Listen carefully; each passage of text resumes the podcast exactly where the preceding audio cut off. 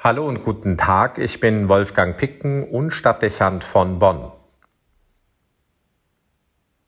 Die heute gehörte Leidensgeschichte Jesu mit ihren vielfältigen Bildern und Szenen geht einem jedem Karfreitag neu zu Herzen und an die Nieren. Ich jedenfalls empfinde es so. Der Evangelist macht einen über die Distanz von Jahrhunderten und über die weite geografische Entfernung hinweg zum Zeugen eines Geschehens, das man eigentlich nicht wirklich miterleben will. Es ist das Ergebnis einer lang angelegten Intrige und einer gezielten Strategie, die sich aller Mittel bedient, um einen Menschen zur Strecke zu bringen. Wir werden Zuschauer eines tragischen Fehlurteils und einer machtpolitischen Inszenierung.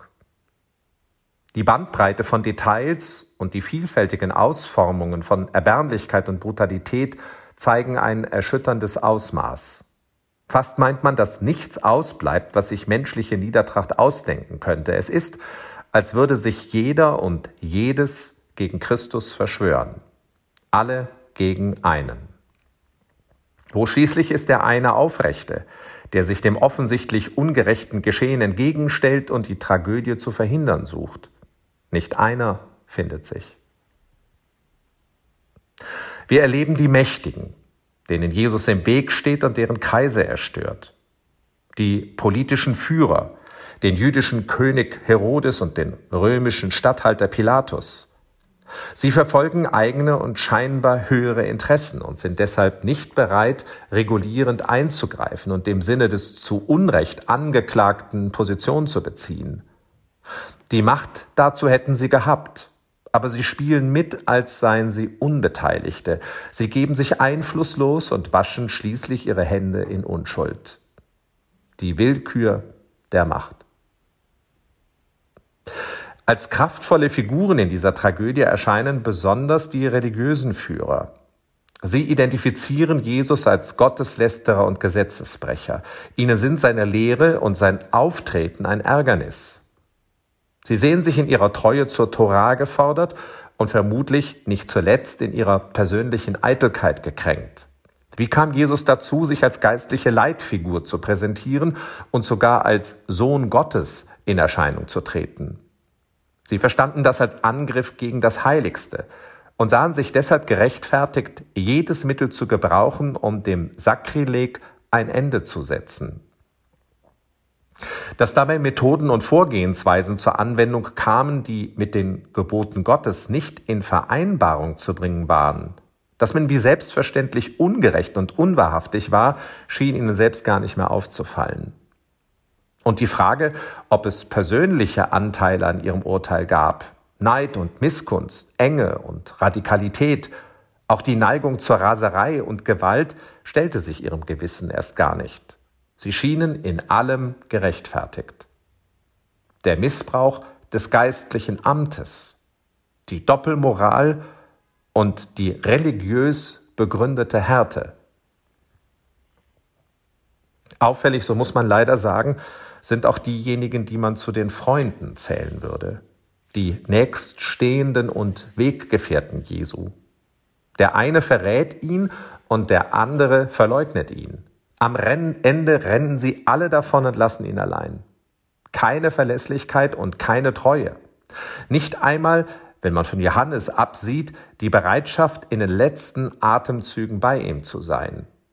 Die totale Kapitulation der Freundschaft. Man muss vermuten, dass diese Erfahrung für Jesus schmerzlicher war als so manches, was diesen Weg schwer gemacht hat, weil es so unerwartet kam und sein Innerstes verletzen musste.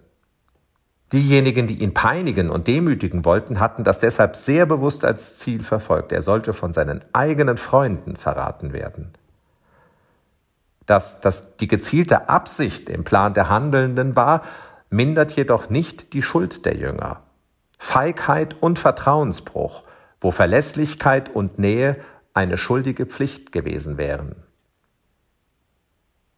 Es wäre noch eine andere Personengruppe zu nennen, das sind diejenigen, die sich instrumentalisieren lassen und im Kleinen exekutieren, was die Großen festgelegt haben, Juden und Römer gleichermaßen.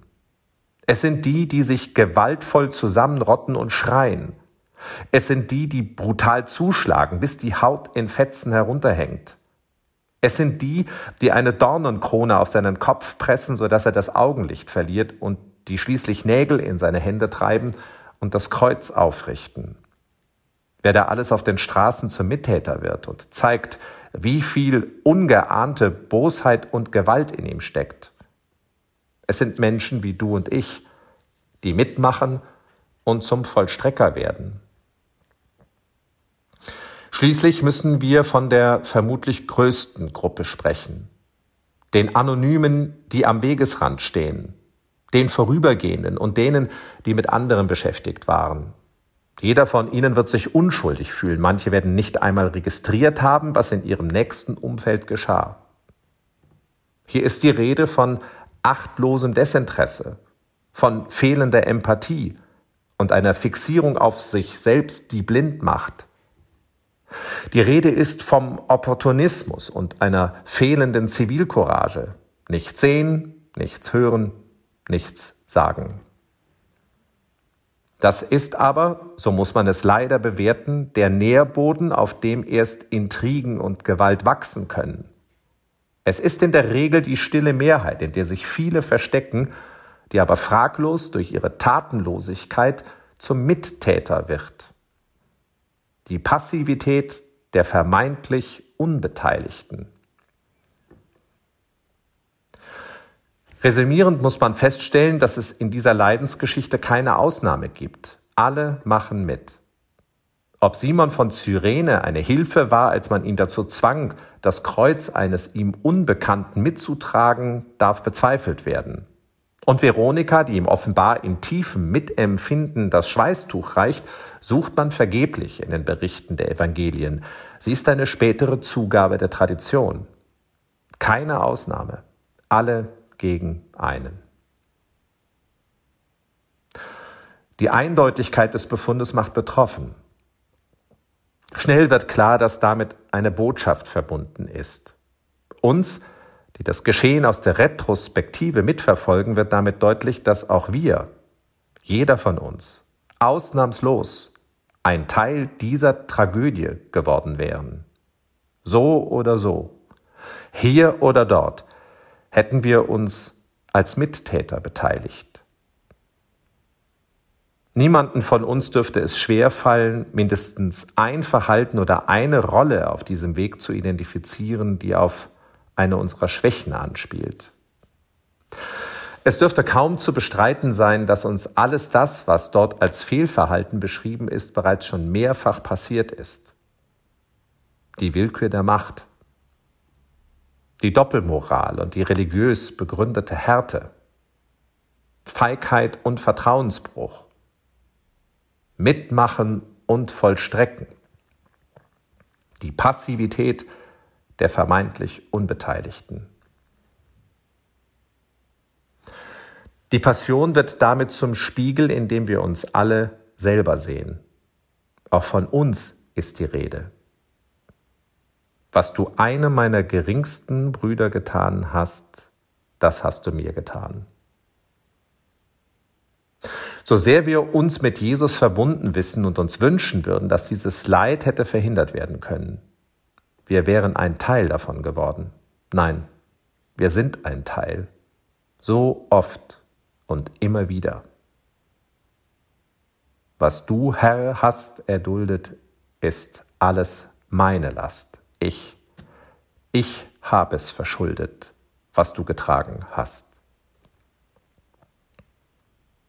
Ich bin Mittäter und mitschuldig. Das ist die brutale Wahrheit an jedem Karfreitag. Schrecklich und schmerzhaft. Aber in gewisser Hinsicht auch heilsam. Um aufmerksam und umsichtig, zuweilen auch vorsichtig mit sich selbst zu sein. Ein heilsames Entsetzen ein lauter Appell an unser Gewissen. Wolfgang Picken für den Podcast Spitzen aus Kirche und Politik.